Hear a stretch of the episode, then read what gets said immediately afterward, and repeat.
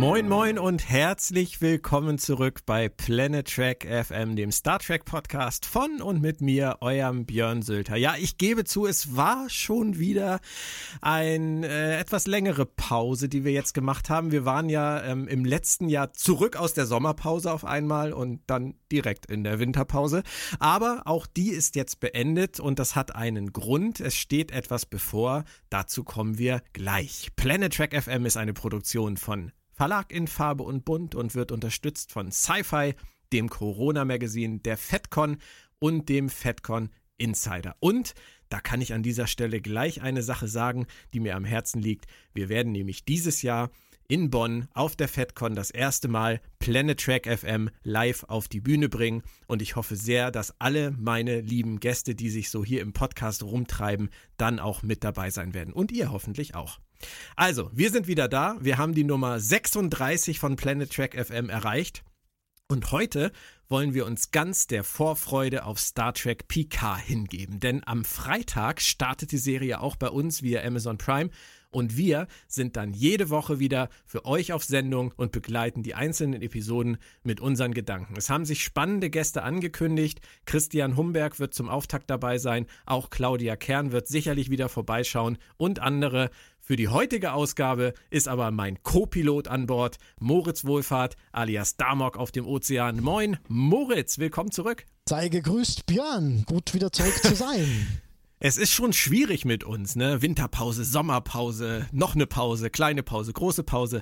Aber was mir so klar wurde in den letzten Tagen, wir sind eigentlich wie so eine ganz normale Star Trek Serie. Wir haben halt so unsere Staffel, dann sind wir auf einmal jede Woche da und wenn die Staffel gerade nicht läuft, dann gibt's von uns halt mal so ein Special und ein Short Track hier und ein Short Track da.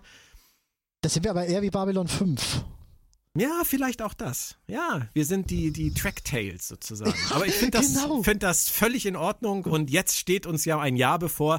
Da wird nicht viel Zeit für Sommer- oder Winter- oder Herbst- oder Frühlingspausen bleiben, ganz ehrlich. Wenn das alles so kommt, wie ich momentan denke, dann haben wir zehnmal Picard, zehnmal Lower Decks und 14 Mal Discovery dieses Jahr noch vor uns. Da ist ja schon fast wieder Weihnachten. Bist du dir da wirklich sicher, dass das äh, tatsächlich in dieser Reihen, also in dieser Ausstrahlungs Folge geschehen Nein, wird dieses Jahr? Bin ich mir nicht, bin ich mir nicht sicher. Aber angeblich soll ja die erste Staffel von Lower Decks fertig sein zur Ausstrahlung nach Picard.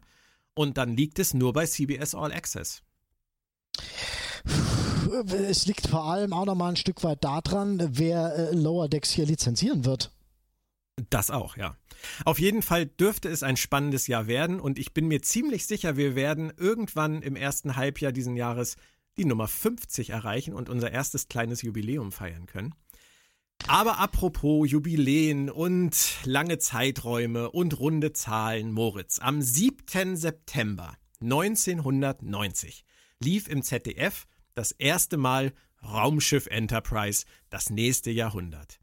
Wir beide, wir haben ja am gleichen Tag Geburtstag, ja. aber nicht im gleichen Jahr. Ich war damals 13 und habe den halben Pilotfilm sozusagen live gesehen. Es war ein Freitag, ich erinnere mich noch, als wäre es vor zehn Jahren gewesen und nicht vor ähm, so viel 30 Jahren. Ich musste vom Schwimmunterricht damals ganz, ganz schnell nach Hause, um das nicht zu verpassen. Wie alt warst du damals und wo warst du damals? Ähm, ja, da muss ich ganz ehrlich gestehen, den Pilotfilm habe ich erst viel später gesehen. Ähm, bei mir lief das damals anders ab. Und zwar wurde ich in der Schule von meinem damaligen besten Freund irgendwann äh, darauf angesprochen, von wegen Star Trek, Raumschiff Enterprise, bla bla bla, äh, Science Fiction und Weltraum und äh, musste mal gucken, Freitagabend und ich so, jo, das machen wir doch mal. Und dann war meine erste Episode eher die Schlacht von Maxia. Und da erinnere ich mich noch sehr gut dran, weil, äh, äh wie man ja lesen kann auf äh, Planet Trek FM von meiner äh, Star Trek Mythologie, dem äh, großen Familienstreit, der nicht ganz so groß war, der fand an diesem Abend statt, weil ich das Abendbrot quasi ähm, zugunsten von Star Trek habe ausfallen lassen und meine Mutter von dieser Aktion gar nicht so begeistert war und mit meinem ja. Vater dann den ähm, großen Dialog im Anschluss hatte von wegen, ist das, sollte er sich das angucken?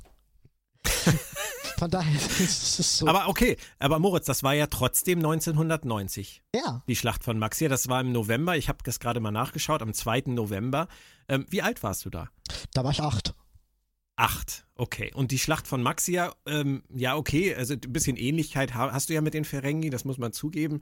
Aber ähm, nein. Sei froh, dass ich dich Aber nicht sehen kann. Mir würden bestimmt auch ein paar nette Vergleiche einfallen. Aber, Ah, aber grunzt hallo, aber hallo. Nein, äh, da, du hättest ja eine schlimmere Folge in der ersten Staffel treffen können, aber sicherlich auch bessere. Ähm, du, man kann ja froh sein, dass du nicht genau eine Woche vorher eingestiegen bist, denn da lief äh, Justice, das Gesetz der Edo. Und seien wir ehrlich, das hätte dich wahrscheinlich äh, von einer von einer großen Star Trek Begeisterung durchaus abhalten können. Ähm, ich will dir da jetzt nicht komplett widersprechen, aber es gibt Themen äh, an, an, an Justice, die nicht ganz uninteressant sind, die schon sehr Nein, stehen. Also ähm, äh, für mich geht da mehr um die ähm, Art, wie das Ganze präsentiert wird und wurde, ähm, dieses dialoglastige ähm, Auseinandersetzen. Ich glaube fast, dass Justice mir auch von der Art, wie es transportiert wurde, gefallen hätte. Die Schlacht von Maxia fand ich natürlich besser, weil da ging es um eine Schlacht. Und ein Achtjähriger mag Schlachten. Das ist nun mal. Was, was kanntest du denn damals schon von Star Trek? Oder war die Schlacht von Maxia Die Schlacht tatsächlich von. Maxia war mein Einstieg. Du hast vorher nichts von den Classics auch nur im Ansatz gesehen. Nein, aber die Classics Okay. habe ich relativ schnell danach ohne Probleme nachgeholt. Es gibt ja bis heute ganz viele Leute, die, die, die sagen von wegen, die Classics habe ich immer ausgelassen, die gucke ich nicht, die mag ich nicht, komisch. Hat mich nie gestört. Ich habe mich gefreut. Yay, es gibt, es gibt noch eine andere Star Trek-Serie, äh, die sogar was mit der neuen ein Stück weit zu tun hat, im selben Universum spielt, die sogar schon irgendwie komplett verfügbar ist. Äh, das fand ich toll. Irre, oder? Das war großartig. Also so, so, so Momente gibt es heute eigentlich gar nicht mehr. Stell dir das, aber stell dir das mal vor, heutzutage ein 8 oder 10 oder, oder 13-Jähriger, der heutzutage Star Trek Discovery oder Star Trek PK guckt und zu seinen Eltern läuft und sagt, guckt mal, so eine geile neue Serie. Und der Papa oder die Mama sagt einfach nur, du kannst auch noch 780 andere Folgen und 13 Kinofilme das, das ist doch der Hammer, oder? Ja, ich meine, stimmt. Du hast da, du hast da, ich habe damals ja, als das anfing, hatte ich die Classics ja schon komplett geguckt. Das heißt, ich habe wirklich auf was Neues gewartet. Ähm, nicht so wie die ganzen anderen Fans, die seit den 60ern oder seit den Kinofilmen äh, gewartet haben. Aber ich habe gewartet und du konntest zumindest nochmal zurückgehen und diese ganze tolle Classic-Serie nachholen. Das ist ja, da, da hattest du ja dann wirklich auf, auf Ich ewige hatte- Jahre bis hatte- 2005 Ich hatte ganze niemals Sonntage und Samst, also ich hatte ganze Sonntagmorgende und Samstagabende, wenn meine Eltern entweder äh, äh, laufen, Radfahren oder, oder rudern waren, wo ich äh, vier, fünf, sechs Episoden am Stück geguckt habe. Ich habe mit acht Jahren schon dieses neumodische, wie heißt das? Bitch. bingen. Bingen betrieben. Das ist für Ja. mich ein ganz alter Hut. Ähm, weißt du noch, wie deine ersten Gefühle für die Serie ausgesehen haben? Ähm, schwer zu sagen. Hm.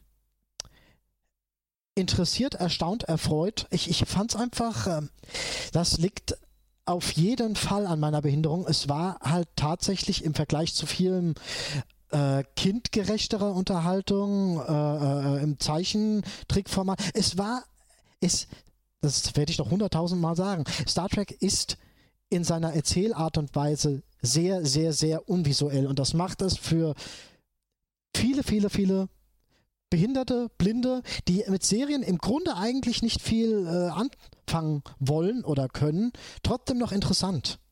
Mhm. Ähm, von daher war das für mich einfach eine ganz neue Dimension an ja, Unterhaltung, an, an, an ja, war für mich halt was Besonderes. Mhm. Und das direkt in der ersten Staffel. Ja, schon. Schon. Okay. Also ich ähm, bestehe der ersten Staffel auch, glaube ich.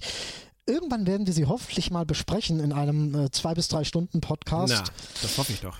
Ähm, da bin ich wirklich gespannt drauf, weil das das erste Mal sein wird, dass ich sie am Stück, also kontinuierlich nochmal äh, äh, ähm, konsumieren werde. Ja. ich finde vieles von damals nicht. Sie hat ihre Höhepunkte, sie hat ihre äh, abstrusen, abstrakten Tiefpunkte, die aber, wenn man mal ganz ehrlich ist, die meisten Serien in ihren ersten Staffeln haben, viel eher als in, in, in späteren Staffeln. Von daher ist das einfach nichts, nichts Neues. Nein, es, es gab definitiv starke Folgen. Also wenn ich da an die ähm, Folge äh, 11001001 zum Beispiel denke oder ähm, ähm, das Duplikat Data Law oder der große Abschied, äh, The Big Goodbye, mhm. da waren so einige Sachen dabei, ähm, die mir wirklich gefallen haben. Also ich würde sagen, so ein Drittel kann man noch gut gucken, aber mindestens ein Drittel sollte man auch vielleicht heutzutage die Finger von lassen. Ja, aber das stimmt schon. Es gibt ein paar. meiner Begeisterung hat das auch überhaupt kein, äh, hat das überhaupt kein, nicht den Drive irgendwie Nie. genommen. Ich habe, ich war damals, das war für mich ein Pflichttermin. Also wenn ich, ja, wenn ich freitags von der Schule gekommen bin, ähm, es ist, ich musste das gucken und ich war unfassbar sauer, als im Juni damals 1991 ähm, das ZDF auf einmal Schluss gemacht hat. Habe ich nie verstanden. Hab mitten in der zweiten Staffel. Das war nee, nee, die, in der Folge hier. Ach so, ja, gut, das hast du Ja, recht. mitten in der zweiten Staffel haben sie auf einmal nach der Folge ähm, der Austauschoffizier Schluss gemacht. Haben ja. sie Schluss gemacht und, und haben dann erst im Februar zweiter, äh, 1992 weitergemacht. Ja, also das, das war für mich wie, wie abgesetzt. Ja. Also, diese, da hatte ich, hatte ich was gefunden, wo, was mir wirklich meine, meine Kindheit äh, aufgehellt hat und dann war es weg. Ja, Danke, das ZDF. war schon merkwürdig. Viel schlimmer war es ja bei mir, ähm, als das ZDF ganz aufgehört hat, äh, Next Generation zu versenden. Und es dann als Sat 1 ging, weil ähm, ich komme aus einer sehr mittelalterlich angehauchten Familie. Wir hatten kein Kabel. Und ich hatte ein gewaltiges Netz an, an, an äh, Bediensteten mir herangezüchtet. Äh, das ging sogar bis zu Ex-Freundinnen meines Bruders, die mir, die mir Star Trek aufnehmen sollten, äh, auch getan haben. Äh, infolgedessen habe ich ziemlich viel durcheinander gesehen, was ja im Prinzip auch ging. Aber, aber trotzdem, es war, es war, da trudelten mal zwei Wochen später noch Folgen von vor einem Monat ein. Das war ziemlich, das war so wie mit unseren Podcasts. Also hey, Vorsicht. Nein, aber ich und und ich frage mich, Moment, ich frage mich jetzt gerade wirklich, ob das was ist, was mir verloren gegangen ist.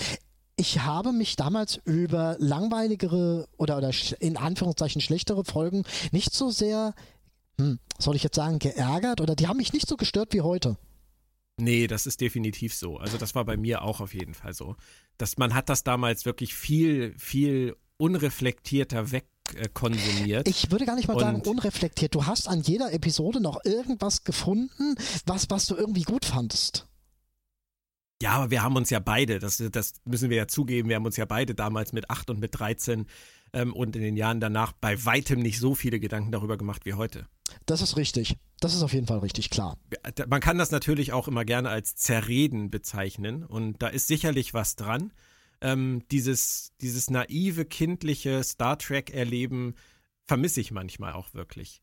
Also, dass ich mich einfach nur hinsetze und mich davon im positiven Sinne berieseln lassen konnte, in diese Welt eintauchen konnte, ohne danach ähm, seitenweise darüber zu schreiben, zu sprechen, im Internet zu lesen, die ganzen Hater-Kommentare zu lesen, dann noch einen Podcast aufzunehmen und darüber zu sprechen und noch mehr Sachen zu finden, die vielleicht nicht stimmen, die komisch waren, ähm, die man hätte besser machen können. Es ist eine ganz andere Art der, der Rezeption, die wir da heutzutage fahren, äh, als damals in den, in den 80ern, 90ern. Ja. Oder 2000ern. Das ist schon wirklich irre, wie sich das gewandelt hat. Und umso spannender finde ich es halt, dass wir, ähm, wir beide als, als Kinder ähm, das damals angefangen haben zu gucken und jetzt äh, im gehobenen Alter, ich meine, meine Tochter, äh, die wird zehn. Also die ist, die ist in dem Alter, in dem ich damals war, als ich, als ich das angefangen habe zu gucken, ähm, wieder, wieder uns mit Picard beschäftigen das ist verrückt und es hat sich so gewandelt vom ZDF Nachmittags Abendprogramm, Sat 1 Abendprogramm, äh, Free TV äh, jetzt dann zu Streamingdiensten und ähm, Discovery lief immer noch nicht im Free TV bisher. Das ist verrückt. Also, das wird auch, glaube ich, nicht mehr passieren, oder? Nein, aber wie sich die Zeiten wirklich geändert haben, während wir mit Star Trek aufgewachsen sind, ähm, mit, einer, mit einer Serie über die Zukunft. Ähm, herrlich. Macht Spaß.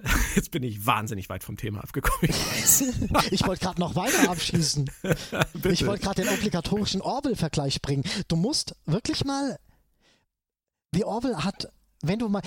Ich habe kürzlich eine alte TNG-Folge gesehen und mir ist so viel davon bekannt vorgekommen, also, also bekannt vom Gefühl her vorgekommen, ähm, äh, weil es The Orville in seiner Erzählform genauso immer noch zelebriert. Ja. Und ähm, ich erkenne auch an Orville, dass ich, dass, dass, dass gewisse bestimmte Fragmente da von mir noch erhalten sind. Ich kann The Orville gucken, kann Episoden sehen, wo ich sage, hm, die fand ich jetzt aber nicht so großartig. Also, also beispielsweise die, wo, ähm, oh mein Gott, ich vergesse schon die Namen, äh, Isaac und wie heißt die Ärztin? Finn, mhm. Finn. Äh, äh wie die sich so äh, finden, da gibt es eine Haha, äh, Isaac und Finn finden sich, finde ich toll. Ja, ja, ich habe ich hab den Wortwitz schon geschnallt. Ähm, ähm, diese, diese ganze Episode, die darauf verwendet wird, dass sie sich dann äh, finden und zueinander finden und sonst wie finden, die finde ich echt nicht so prall. Aber wenn du sie guckst, hast du ein gutes Gefühl dabei und es macht Spaß, sich davon berieseln zu lassen und trotzdem nicht ganz sein Hirn dabei auszuschalten. Ja. Ich frage mich da manchmal, ob das dann wirklich, ob ähm, es vielleicht auch ein bisschen in der früheren Machart lag, dass es, dass sowas möglich war. Na, glaube ich nicht. Ich glaube wirklich, ähm, dass wir, auch wenn wir es nicht ganz bewusst tun, dass wir an Star Trek einen anderen Maßstab anlegen. Ja, das sowieso. Und ja, aber das ist, das ist der entscheidende Punkt. Also mhm. wir, wir lassen Star Trek diese Dinge nicht so einfach durchgehen. Mhm. Weißt du, ähm, ich weiß, mit äh, Mandalorian ist das so ein Thema mit dir. Ähm, du bist da nicht so warm mit geworden wie ich.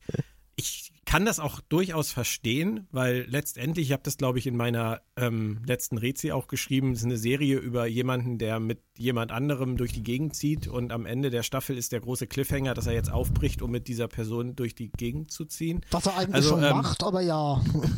also eigentlich, äh, wenn man ehrlich ist, es passiert in der ersten Staffel relativ wenig und ähm, auch wenig, was jetzt große Auswirkungen hat ähm, auf das Setting der zweiten Staffel. Aber Nein, das Mich ist, hat sie unterhalten, total das ist, unterhalten. Das ist für mich nicht der Punkt. Der Punkt am Mandalorian, ich hasse dieses Wort. Nee, nee, nee, wir müssen jetzt nicht über Mandalorian sprechen. Ja, aber, aber wenn du es schon so anreißt, ja. der Punkt ist für mich, dass alle Handlungen, nehmen wir, nehmen wir Episode 4, 5, 6, das sind Handlungen, die habe ich schon vor 20 Jahren in anderen Science-Fiction-Serien gesehen, die sahen schlechter aus, aber haben diese Thematik um Längen äh, äh, besser thematisiert, du, ich, ausgebreitet, ich verstehe dich abgearbeitet. Ja. Der, der Punkt ist nur, Star Trek Mandalorian hätte ich das nicht durchgehen lassen. Mhm. Also ähm, da wäre ich ganz anders drauf abgegangen. Und ähm, das mag nicht fair sein, das mag nicht mal logisch sein, ähm, aber es ist halt einfach bei uns so, dass wir uns, dass wir uns im, im Star Trek-Bereich wirklich eine Gedankenwelt aufgebaut haben, die auch abrufbar ist und ähm, mit der wir halt auch wirklich arbeiten, auch unbewusst und ohne dass wir das wollen, während wir so eine Folge, so eine neue Folge konsumieren, jetzt auch von Star Trek Discovery, da laufen so viele Prozesse bei uns ab, was Kanon und Geschichte des Franchise angeht und Machart und Score und Effekte und wie klingen die Phaser und wie wird das gespielt und wie sind die Dialoge. Ja, und wir vergleichen, wir vergleichen mit ja, den Highlights recht. aus 700 x Folgen und 13 Kinofilmen. Du hast recht. Ja, und bei Orville kann man halt genau wie bei Mandalorian oder bei Westworld oder bei Lost in Space, äh, Gott bewahre Lost in Space, kann man da halt Augen ist, Mandalorian zudrücken. ist dein Lost, also, also wie, das ist ja kompliziert. Dein Lost in Space ist mein Mandalorian. ja, ich, äh, du magst Lost in Space mehr als ich, das weiß ich. Wir, wir gucken das ja auch. Ähm, Lost in Space, ich habe da auch kein großes Problem mit. Ich finde halt einfach nur ähm, der Star so auffällig, dass die, äh, die Charaktere immer etwas tun, was ins Verderben führt und das auch wirklich in jeder Situation. Also da kannst du am Anfang der Folge kannst du schon fünf Wetten abschließen, wie die Handlung weiter verläuft, weil Person X was Doofes tut. Und dazu sind die Dialoge halt meiner Ansicht nach halt auch noch auf einem Niveau, das sich heutzutage in der Science Fiction eigentlich keiner mehr antun sollte. Aber sie sieht gut aus, sie ist nett gemacht, die Leute sind sympathisch und eine gute Abenteuer-Familienshow. Ich mag sowas. Es ist genau das ist der Punkt. und das Dawson's Creek oder OC California im All. Genau das ähm, ist der Punkt. Das ist okay für mich. Aber als Star Trek-Serie würde ich Lost in Space Ach, um ver Gottes verreißen. Willen. Um Gottes Willen. Ja, nee, das wäre übel. Nee, das wäre wirklich übel. Du hast recht, du hast vollkommen recht mit deiner, mit deiner Übertragung von wegen, was lässt du wem durchgehen? Das ist wirklich, das ist der Punkt, an dem es dann immer hängt. Guckt deine Tochter mit? Also äh, ist das, macht ihr das? Zelebriert ihr das als Familienserie? Was jetzt? Lost, Lost in, Space? Space? Nein, nein. Würdest du sagen, das ist eine Serie für eine Neunjährige? Ja, Mag sein. Muss ich vielleicht mal ausprobieren. Vielleicht sagt sie, die ist mega gut. Also es ist ja, es passiert ja jetzt eigentlich nichts, was einem irgendwie groß Angst machen müsste, außer vielleicht diese Roboter. Aber die Roboter sind ja auch, die, der Roboter ist ja auch der Freund des kleinen Jungen, von daher ist der ja auch eigentlich gar nicht so schlimm. Und, der eine, ja. ja. Äh, ja, sie sind auch, ich muss auch ganz ehrlich sagen. Ja, aber du hast recht. Vielleicht ist das tatsächlich mal eine Science-Fiction-Serie, die ähm, die für sie in Frage kommen würde. Bisher deswegen, ist sie nicht sehr Science-Fiction-affin. Ich, ähm, das ist für mich der Lost in Space Bonus. Ich vermisse Serien, die du ähm, mit der Familie gucken kannst, wo, wo quasi jeder dabei sitzen kann und ja. jeder ein gewisses äh, äh Pensum an Interesse trotzdem aufbringen kann, obwohl er 35, obwohl er 55, obwohl er 9, obwohl er 12, obwohl und er 16 genau, ist. Genau, genau. Und, das, und das war damals halt Next Generation. Richtig. In, in zum, also natürlich die ja, Classics ja. auch, aber das war damals Next Generation und wenn wir das jetzt wieder auf heute umlegen, ähm, Orville, so sehr uns Orville an die Machart, Machart von Star Trek in den 90ern erinnert, so wenig ist es letztendlich dann doch familienkompatibel, weil die Witze zu erwachsen sind und ähm, man die Serie mit diesen teilweise derben Witzen auch seinem Kind dann wieder nicht zeigen wollen mhm. würde. Was dann wieder schade ist, weil Orville auf der anderen Seite wahnsinnig viel bieten würde auch für durchaus für Kinder was lustig sein könnte. Ja, absolut. Und unterhaltsam und anregend und zum, zum Nachdenken anregend. Aber so ist es. Wir waren damals zum Glück jung. Die Serie sah für uns damals super aus. Das ist natürlich etwas, was du heute nicht mehr machen kannst. Du kannst heute kein, keine Neunjährige mehr von Fernseher setzen und ihr die erste Staffel von Next Generation zeigen. Mhm. Die zeigt dir nur einen Vogel. Ähm, wir waren damals sofort drin irgendwie und, und äh, uns hat das gefesselt, aber heute musst du die Leute halt mit was anderem, mit was anderem ködern. Und ähm, das führt uns natürlich auch zu Star Trek PK. Aber kurz noch gefragt, wie hat sich das für dich über sieben Jahre Serie entwickelt, deine Leidenschaft ähm, für, für, die, für diese Serie oder für Star Trek? Was hat sie beigetragen zum Trekkie Moritz? Sie hat mich erschaffen. Voller. Also, nein, ich muss wirklich sagen, Next Generation ist die Serie, während der ich mich in, in, in, in Ideen, in Denkmustern tatsächlich ja, entwickelt, verändert habe. Äh, man hat TNG angefangen und äh, hoffte eigentlich jede Folge auf eine ordentliche Schlacht. Mhm. Kleines Kind.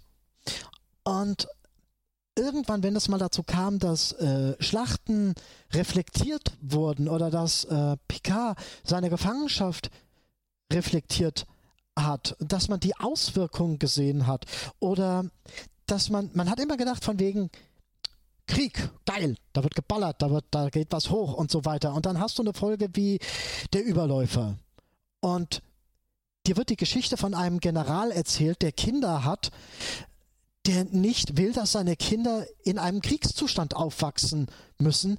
Das ist was, das kann, das können dir deine Eltern, das können dir deine Lehrer, das kann dir niemand erzählen, weil, weil das was ist, was, jojo, sind die Erwachsenen, die erzählen dir halt was. Ja, aber. Das ist abstrakt. Das ist eigentlich ein völlig abstraktes Thema für ein Kind.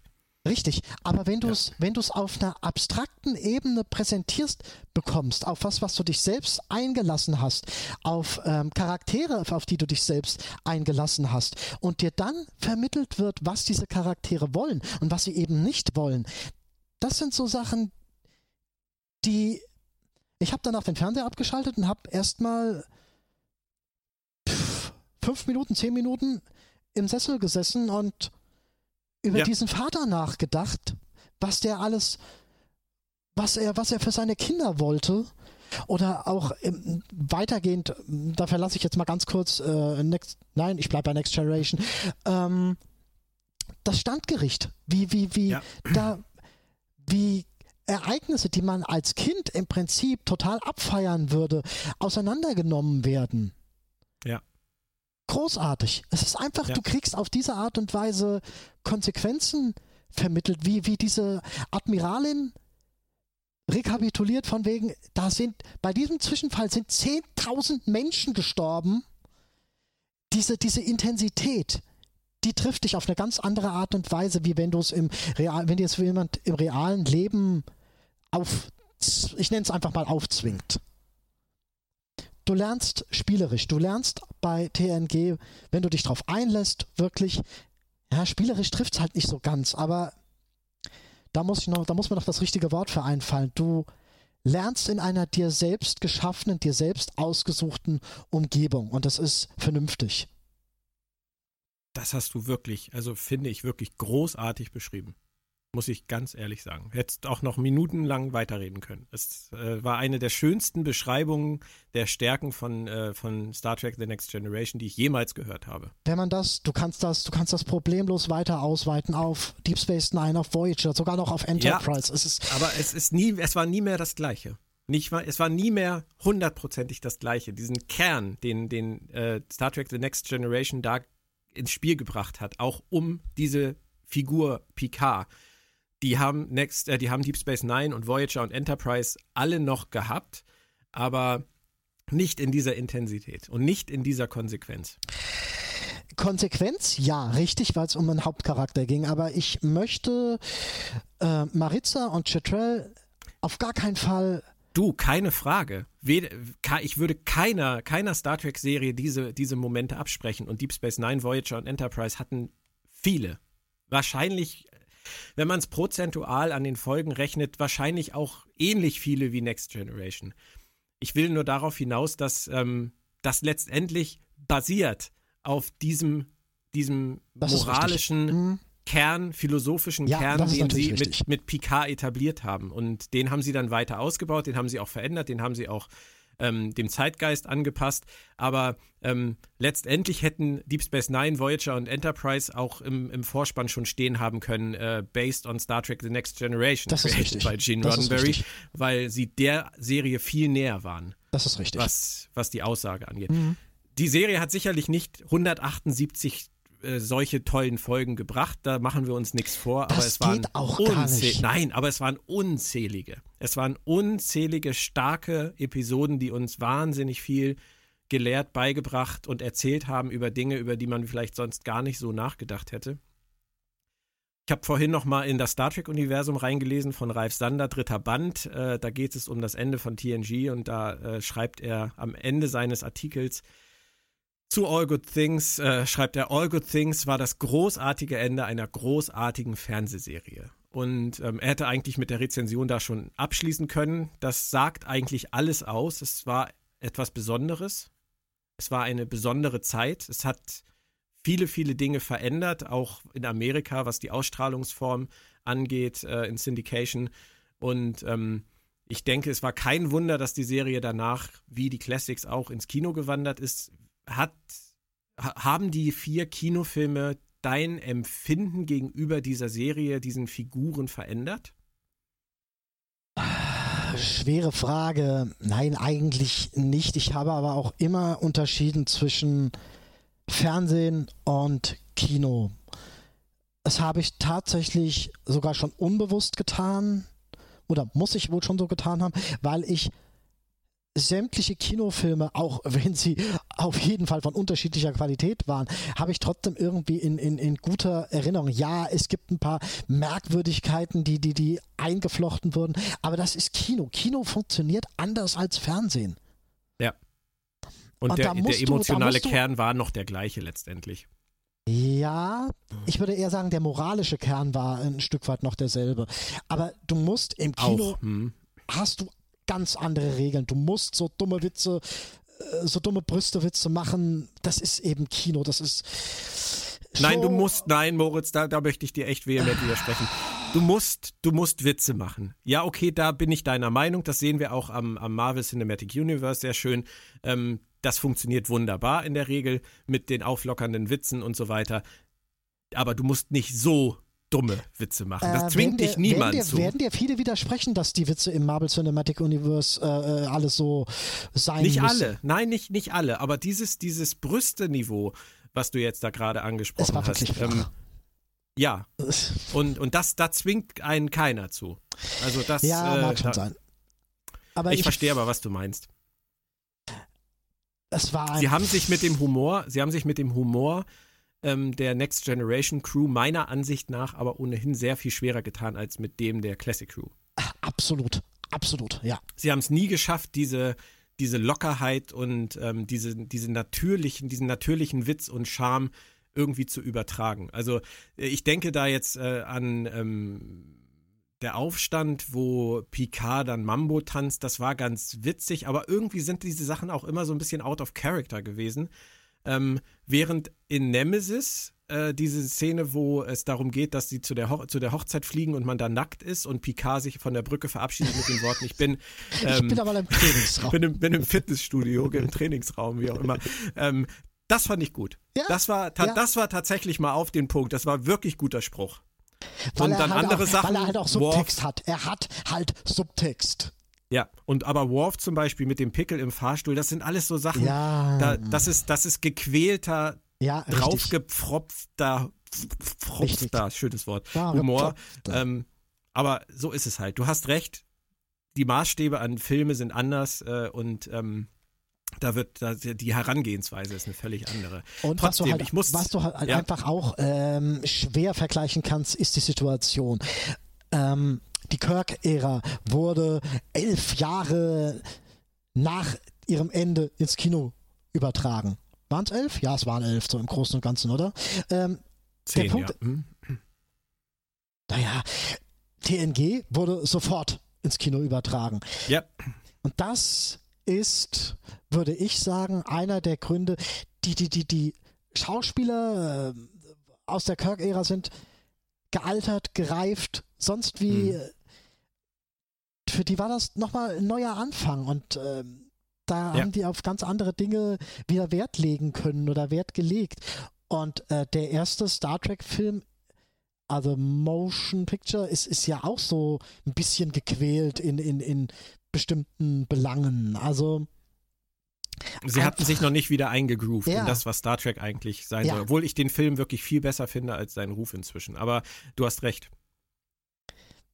die Situation kann man einfach nicht vergleichen. Aber ansonsten, Nein. ja, Ähm, ich hatte eben von Ralf Sander gesprochen und vom großartigen Ende einer großartigen Fernsehserie. Hat Star Trek Nemesis als Schlusspunkt für diese Crew dieses großartige Ende einer großartigen Fernsehserie kaputt gemacht? nein, für mich eigentlich nicht. Aber ich habe auch äh, den interessanten Weg genommen. Ich war krank an dem Tag, an dem dieser Film rauskam. Also Okay. hier, hier angelaufen ist. Und ähm, ein guter Freund damals hat, ja, ich hm, werde es verfeinern, hat mir das Buch vorbeigebracht. Und ich, Okay. habe, ich habe an diesem krank seienden Nachmittag habe ich das Buch gelesen. Und da sind Szenen drin, die es im Film, die es nicht in den Film geschafft haben.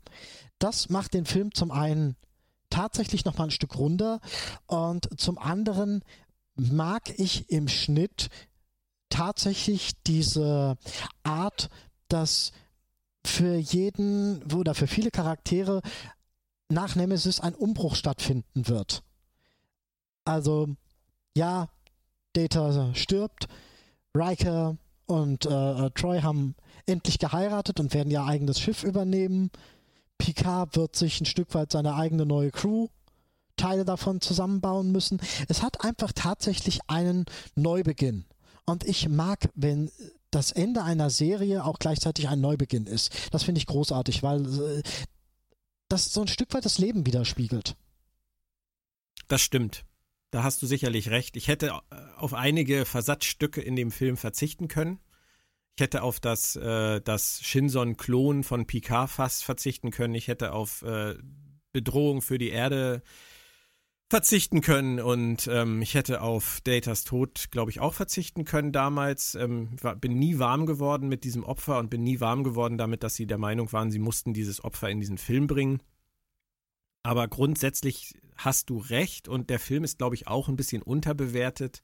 Ähm, er ist in gewisser Weise ist er der, der, die letzte Zuckung von Rick Berman ja gewesen, ähm, der nicht bis zum Ende nicht den Mut gefunden hat oder nicht durfte, ähm, man weiß es nicht, etwas Neues zu probieren, etwas wirklich Neues zu probieren. Und ähm, so fühlt er sich, finde ich, halt auch an. Star Trek war zwischen 2000 und 2005 sowieso in einer generell zuckenden Phase. Ist einfach so. Eben, eben. Und Egal, Nemesis ob das jetzt ist da Serien halt, oder Film war. Nemesis ist da halt äh, ein sehr auffälliger Aspekt dieser zuckenden Phase gewesen. Auf jeden Enterprise Fall. das fällt, andere, logischerweise. Fällt, fällt einem im Kino ja. halt auch mehr auf als. Äh Aber wir, wir mussten damals damit leben, dass das das Ende war. Und das ist ja nun auch schon fast 20 Jahre her. Man glaubt es kaum. Irre. Und ähm, dann kam 2018 und äh, Patrick Stewart und Alex Kurtzman standen in Las Vegas äh, bei der Convention auf der Bühne und verkündeten auf einmal, Jean-Luc Picard will return. Ähm, unfassbar, dass ausgerechnet Patrick Stewart, der ja wirklich abgeschlossen hatte, der ähm, im Gegensatz zu William Shatner sich ja nicht bei jeder neuen Star Trek-Produktion äh, angeboten hat, irgendeinen Job zu übernehmen.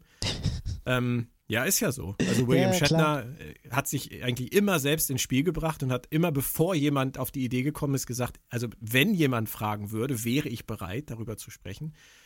Ist nie passiert und Stewart, der hat einfach einen Cut gemacht, der hat äh, Filme gemacht, der hat äh, Voice Acting gemacht, der hat Blunt Talk gemacht, der hat Theater gemacht und ähm, der hat, der hat die Uniform nicht an den Nagel gehängt, sondern der hat die, glaube ich, wirklich verbuddelt im Garten. Und ähm, sind halt dann auf einmal Menschen. Sind halt ja, total, total. Und irgendwas muss ihn aber zurückgebracht haben. Und meine Frage an dich ist, Moritz, jetzt wo wir ein paar Tage vor der ersten Folge stehen und dann wissen werden, vielleicht wissen werden, was ihn zurückgebracht hat. Wofür muss diese Serie stehen, damit es für dich passt? Ähm. Haha, ganz, ganz hässlich werde ich das. Sie muss tatsächlich ein Stück weit für Moral, Empathie und Utopie stehen. Weil das sind so, hm, ja, doch die Kernsäulen auf denen TNG steht, die auch gebogen werden, ja, aber auf denen es grundsätzlich steht. Wenn sie irgendwie in irgendeiner Art und Weise daran anknüpfen wollen, gehören diese Säulen dazu.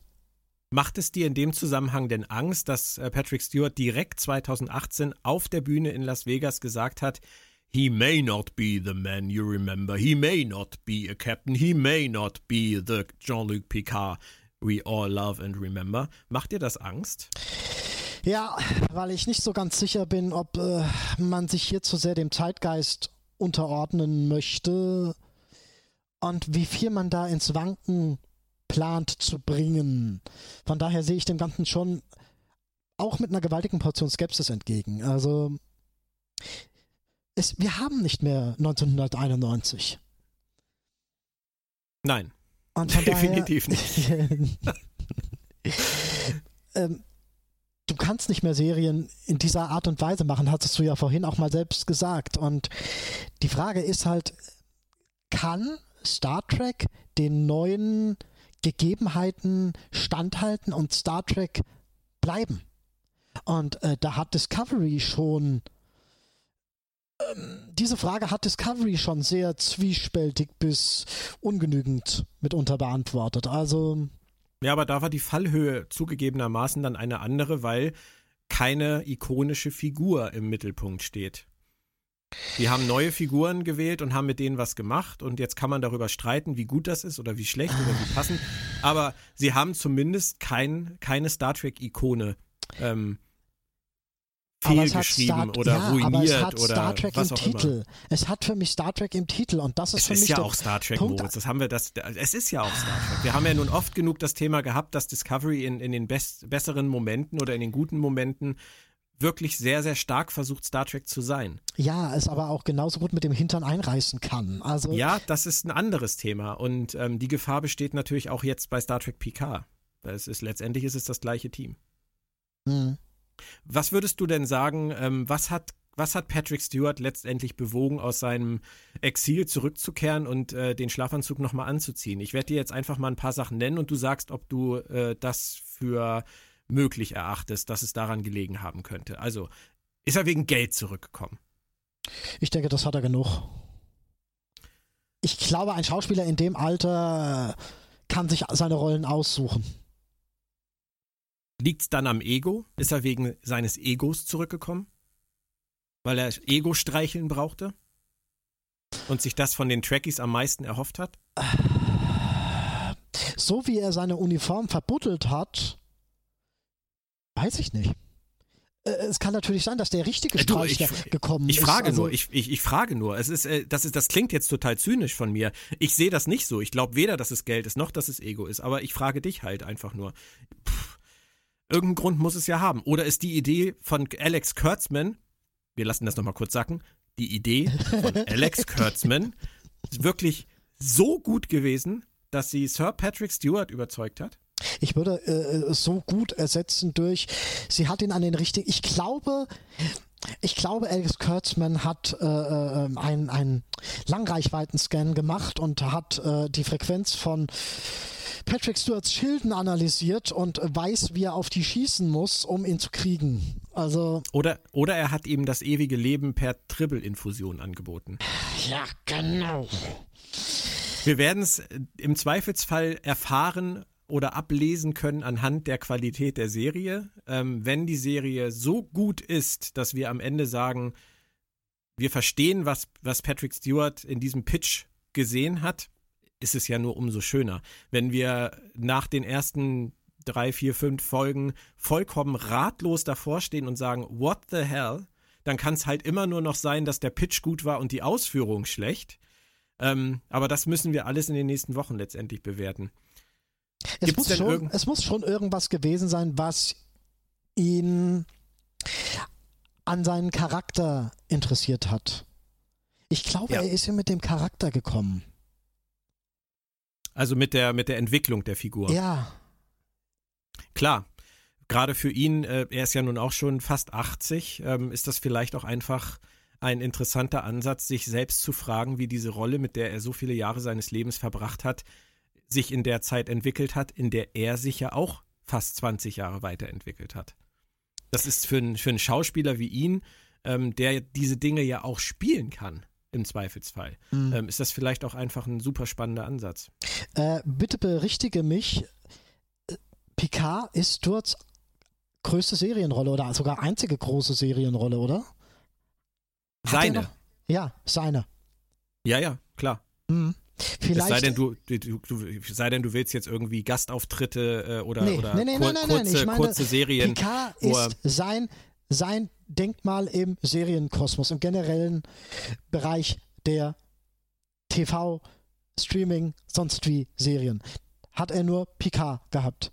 Vielleicht ist es tatsächlich nochmal ein eine Rückkehr zu alten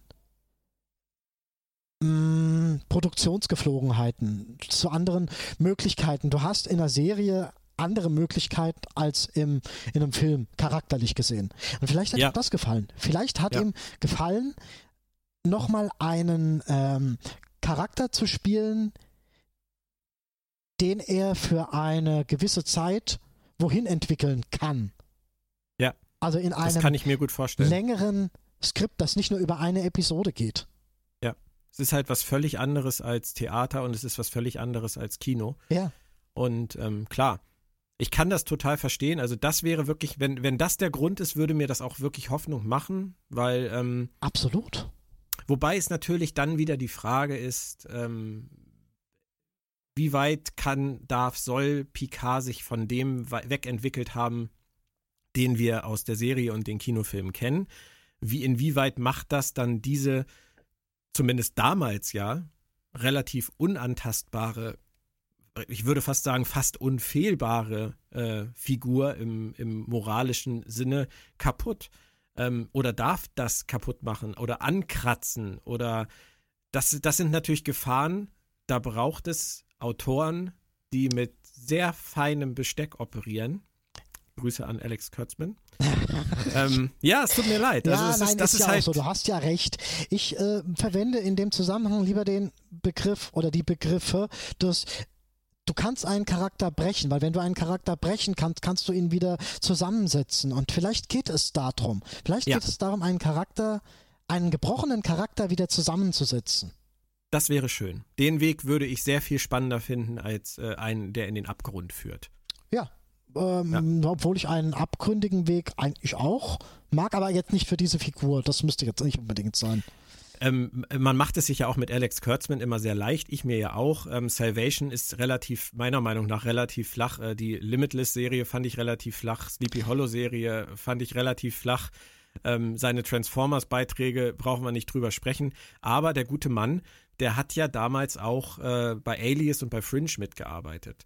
Und ähm, das sind ja schon Serien, die einen etwas anderen Anspruch hatten als äh Anspruch ja, aber sich immer ganz gern am, am, am, am zeitgeistlichen Charakterfokus ja, äh, Machart bewegt haben. Das ist richtig. Ich würde Alex Kurtzman definitiv nicht als, als großen Drehbuchautoren bezeichnen. Und ganz aber, ehrlich, ähm, Alias, muss er auch nicht. Ganz ehrlich, Elias ist ab einem gewissen Punkt wird's lächerlich. Ja, muss ich mal aber also äh, von darum, daher, nein, weil du gerade so sagst, äh, zu den besseren Serien, ich finde, Elias wird ab einem gewissen Punkt so lächerlich, dass du es nicht mehr ernst nehmen kannst. Und ähm, das ist kein gutes Zeichen für eine gute Serie. Ja, das stimmt. Da hast du natürlich recht. Die, die ersten Staffeln fand ich noch ziemlich stark, aber es, es ließ halt auch sehr, sehr stark nach. Ähm, aber Alex Kurtzman ist halt auch nur der, wie hieß es früher immer so, so schön, der Franchise-Honcho. Ähm, er ist halt Rick Berman 2 oder Gene Roddenberry drei, wenn du so willst. Du kannst, könntest noch mehr dazwischen irgendwie äh, einfügen, aber die, diese ganzen äh, kürzeren Amtszeiten nehme ich jetzt mal raus. Also letztendlich sind für mich Gene Roddenberry, Rick Berman und, und jetzt Alex Kurtzman die drei, die so ein bisschen für die Verwirklichung von Star Trek stehen. Und wenn er da einfach nur die Zügel in der Hand hält, Ideen sammelt, Teams zusammenstellt und die das dann ausarbeiten lässt, ist er, glaube ich, in der perfekten Position. Ähm, dass er auch immer mal an Drehbüchern mitschreibt, das werden wir nicht verhindern können, aber solange Leute wie Michael Chabon das auch tun, habe ich da eigentlich ein ganz gutes Gefühl. Weiß ich nicht, auch der, auch der muss sich erstmal beweisen. Ja, natürlich. Also er muss sich nicht mehr beweisen. Ich denke, er hat sich bewiesen, dass er schreiben kann. Aber ob er eine Star Trek-Serie oder eine Serie schreiben kann, das wissen wir natürlich nicht. Björn, du kannst auch schreiben, aber ähm, ich weiß nicht, ob du äh, ein äh, äh, wissenschaftliches nein. Sachbuch schreiben könntest. Nein, was ich damit nein, sagen will. Nein, nein, nein, da hast du absolut recht. Klar. Ich würde mir ja nicht mal zutrauen, Star Trek äh, zu schreiben, obwohl ich mich so lange schon mit Star Trek befasse. Aber vielleicht auch, weil ich zu nah dran bin. Aber Ganz ich, ehrlich, ich würde dir zutrauen. Ich mir nicht, null. Doch. Aber äh, ich, ich werde eh nicht in die Situation kommen, von daher werden wir es nie erfahren. Ja, aber ich könnte, Alter, Alter, ich könnte es aus Spaß mal machen. Ja, aber aus ganz Spaß, ehrlich, wenn ich mal äh, ganz viel Zeit habe. Ja, aber den, den, den, äh, diesen charakterlichen Punkt, den charakterlich, moralisch, empathischen Punkt, den kannst du von Star Trek, den traue ich dir zu 100% zu. Also, aber ob ich dann, ob ich dann eine gute Idee hätte ähm, für eine Serie und für eine Handlung und ob ich nicht als Fan viel zu viele äh, Figurenfässer aufmachen würde, ähm, die es gar nicht bräuchte, weil man ja immer sehr leicht in diese, diese Fanschiene reintappt, dass man dann auf einmal alle auftreten lassen will, die man jemals irgendwie Das ist natürlich hat. richtig. Ja, ja, natürlich. Weißt du dann, ach Garak, ach Gott, ja, ach, da gibt es doch noch so viel. Kann nicht Quark kurz und kann der nicht kurz und kann der nicht kurz. Und wenn ich jetzt schon einmal Star Trek schreiben darf, dann Gefahren muss die auch sind natürlich noch. dabei. Ja. Aber trotzdem, also wenn du jetzt um die Ecke kommen würdest und sagen würdest, ich habe eine Idee, in der äh, Lieutenant Worf äh, äh, äh lernt, äh, keine Ahnung, Tennis zu spielen. Nee, besser nicht. Aber. Paris Squares dann vielleicht lieber. Ja, oder so. Nein, äh, was, was ich sagen will, wenn du eine charakterliche Entwicklungsidee hättest, wäre ich mir sicher, dass die in das ähm, Universum und in die Idee von Star Trek reinpassen würde. Von daher halte ich dich durchaus für geeignet. Das war jetzt wirklich genug Honig, vor allem ähm, es ist ja immer noch nicht gesagt, dass das dann auch nur ansatzweise unterhaltsam wäre. Aber das ist ja auch zum Glück nicht das Thema, weil zum Glück können wir uns zurücklehnen und können über das sprechen, was die machen und äh, müssen uns dem nicht selber stellen. Ähm, aber noch ganz kurz zu diesem Fanboy-Tum und dieser Gefahr, zu viel in den Topf zu werfen. Ähm, wie stehst du denn den angekündigten Gastauftritten von äh, Riker, Troy, Hugh und Seven of Nine gegenüber? Äh, klingt natürlich erstmal ein bisschen äh, fängerisch, aber mal angenommen, sie machen eine kontinuierlich ohne Füller erzählte Staffel über zehn Episoden mit einer stringenten Geschichte, die ihn an verschiedene Orte führt. Ja, dann kann man die möglicherweise gewinnbringend, vernünftig, sodass es Sinn macht, einbauen. Kann schon gehen. Ja, kann, kann gehen. Sehe ich genauso. Also ich freue mich auch total drauf. Also, muss ich, ganz ehrlich sagen, ich freue mich am meisten auf Jerry Ryan. Ich freue mich auf Riker. Ja, aber ich denke mal, Riker mich, und Troy. Ich freue mich auf seine Tochter. Ja, die man im Trailer ja. gesehen hat. Ja, Weil das ist aber meine weißt du- Lieblingsszene aus dem Trailer. Interessanterweise ist das meine Lieblingsszene aus dem Trailer, wo, Ja. wo, wo, wo äh, die eigentlich handlungstechnisch komplett irrelevant ist oder, oder Ja. auch nichts über die Handlung aussagt. Aber ich mag dieses du sollst nicht nur schreien. Genau. Und er steht da wie im Wahn in der Küche und schnippelt da irgendwie Essen mit der Schürze. Das ist herrlich. Das ist Blockhütte Riker und voll angepisst von, seinem, von seinem nervigen Kind. Ja. Jeder, jeder kennt es. Ähm, beim 20. Mal, Papa, ist es halt irgendwann anstrengend und dann, oh, es ist Picard. Aber weißt du, das wird ein Intermezzo sein. Da machen wir uns doch nichts vor. Er, irgendwie in, in der Staffel wird er an einen Punkt kommen, wo er Hilfe oder Rat braucht von seinen alten Freunden und dann besucht er die halt. Das wird, vielleicht ist es eine Folge, vielleicht sind es mit Glück, sind es vielleicht zwei. Ich denke eher, es ist eine. Aber Seven of Nine scheint ja genauso wie Hugh eher ähm, eine höhere Relevanz zu haben für die Handlung. Oder denkst du, Seven of Nine wird auch so ein ein, zwei Episoden-Ding? Ich weiß es nicht. Dazu weiß ich echt einfach noch überhaupt nicht, wie die Geschichte an sich gestrickt sein wird, wie viel Raum der Primärgeschichte gegeben wird, ob es nur die Primärgeschichte ist. Das ist schwierig. Ich weiß auch noch gar nicht, um was es geht. Es kommt ja auch echt drauf an, um was es geht. Ähm, ähm, ähm, wenn es jetzt ums Kochen geht, dann äh, ist der Gastauftritt von Seven of Nine ziemlich irrelevant. Aber wenn es um, keine Ahnung, die Borg geht oder, oder um äh, ähm, Reassimilation, dann kann es durchaus interessant und sinnvoll sein. Also Vor allem, weil Picard und Seven ja beide ähm, das Gleiche Ja, letztendlich richtig. erlebt haben. richtig, im Sch ja, Sie wollen sagen, dass ich- wir uns erst über den Tod unterhalten können, wenn ich gestorben bin. Genau. Picard kann sich mit Seven of Nine darüber unterhalten, wie es ist, als Mensch assimiliert zu werden und danach wieder zurückzukehren zum Menschsein. wobei ich da schon einen Unterschied sehe, ob ein äh, äh, ausgereifter, charakterlich Ja. ausgereifter Mensch oder ein kleines Kind assimiliert Aber du, wird. du hast da aber nicht so die große Auswahl, Moritz. Es ist jetzt nicht so, glaube ich, dass es so eine Borg-Dating-Plattform gibt, wo du eingeben kannst, assimiliert im Erwachsenenalter, äh, zurückgeholt im Erwachsenenalter, ähm, Interessen so und so, äh, klassische Musik und äh, Tee. es und, gibt die äh, Unimatrix Zero, es Oper. gibt die Unimatrix Zero, da gibt es einige, die, die, die da tatsächlich ähnliche Ja. Erfahrungen vielleicht gemacht haben. Also Ja, das mag alles sein. Da hast du sicherlich recht. Aber im, im Kontext ja, natürlich. der, im der Kontext Serie auf der Erde, Menschen auf der Erde, die er erreichen kann, die er kennt, von denen er weiß, äh, ist Seven of Nine sicherlich, wenn er da über diese philosophischen Fragen diskutieren möchte, gar keine so schlechte Wahl. Ist richtig, zumal äh, Seven of Nine äh, ja auch äh, gut Erfahrung gesammelt hat in äh, philosophischen Debatten mit Janeway. Also ja, bietet sich an. Richtig, ja. Wenn du drei Schlagworte nennen müsstest, drei Dinge, die möglichst, wenn wir Freitag uns treffen und über die erste Folge sprechen, enthalten gewesen sein sollen in dieser ersten Folge. Welche wären das? Hm, Was ich vorhin schon mal gesagt habe, wo mir das dritte nicht mehr einfällt. Moral, Empathie und was habe ich noch gesagt? Mir reichen im Zweifelsfall auch zwei. Wir wollen hier ja nicht äh, päpstlicher sein als der Papst. Ich Ja. würde noch ergänzen Herz und Hirn. Ja, natürlich. Und Herz, Hirn, Empathie, Moral, ja.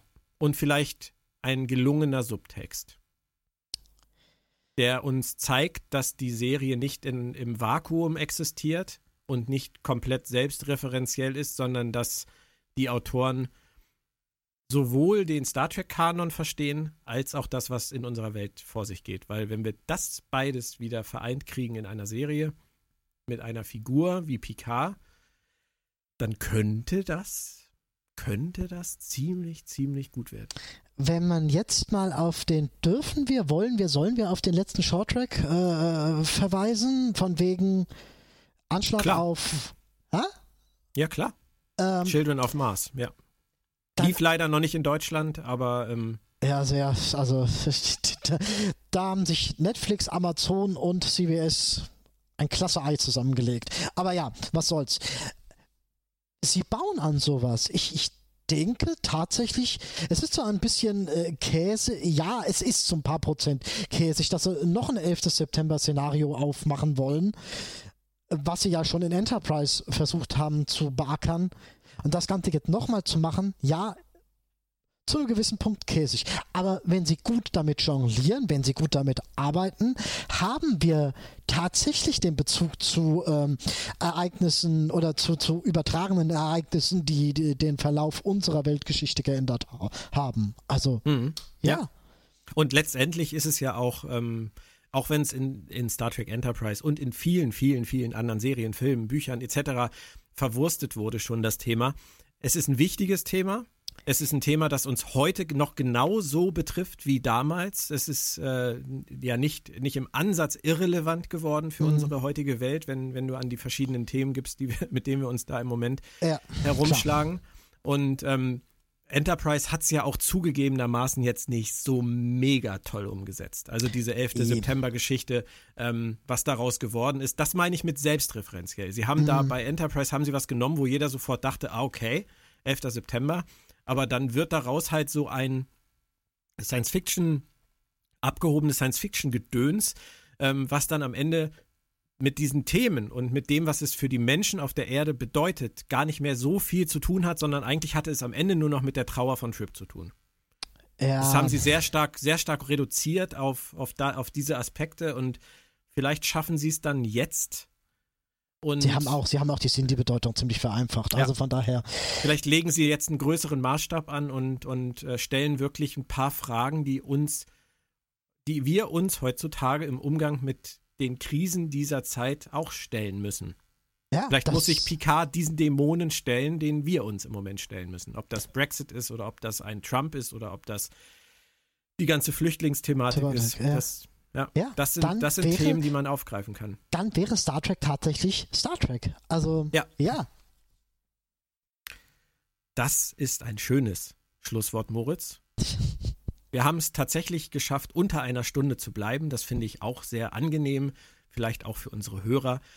Warten wir den Freitag einfach ab. Die erste Folge heißt Remembrance und ähm, Wer hat sie ich bin, ähm, das ist ein äh, relativ, relativ umfangreiche Liste aus ähm, Alex Kurtzman, Kirsten Bayer, Michael Chabon, James Duff und Die haben alle an dem Akiva Drehbuch, an diesem einen Drehbuch. Goldsman. Nein, also das Drehbuch haben, glaube ich, Akiva Goldsman und James Duff geschrieben, aber die Story haben die alle zusammen entwickelt.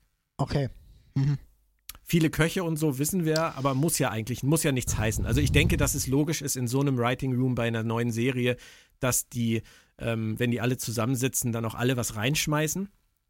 In dem Fall ähm, wird es wahrscheinlich eher so gewesen sein. Und die werden halt alle genannt, aber das Drehbuch an sich ist äh, Goldsman und Duff. Und äh, wir werden sehen, Moritz. Hoffentlich kommt wir, nicht wieder die wir, alte Enterprise vorbeigeflogen. Aber ja.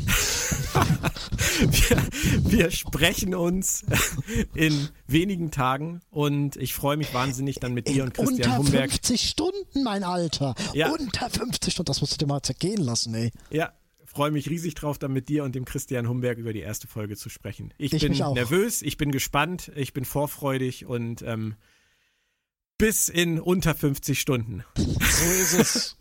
ciao, ciao, Moritz. Danke Tschut, dir. Burn.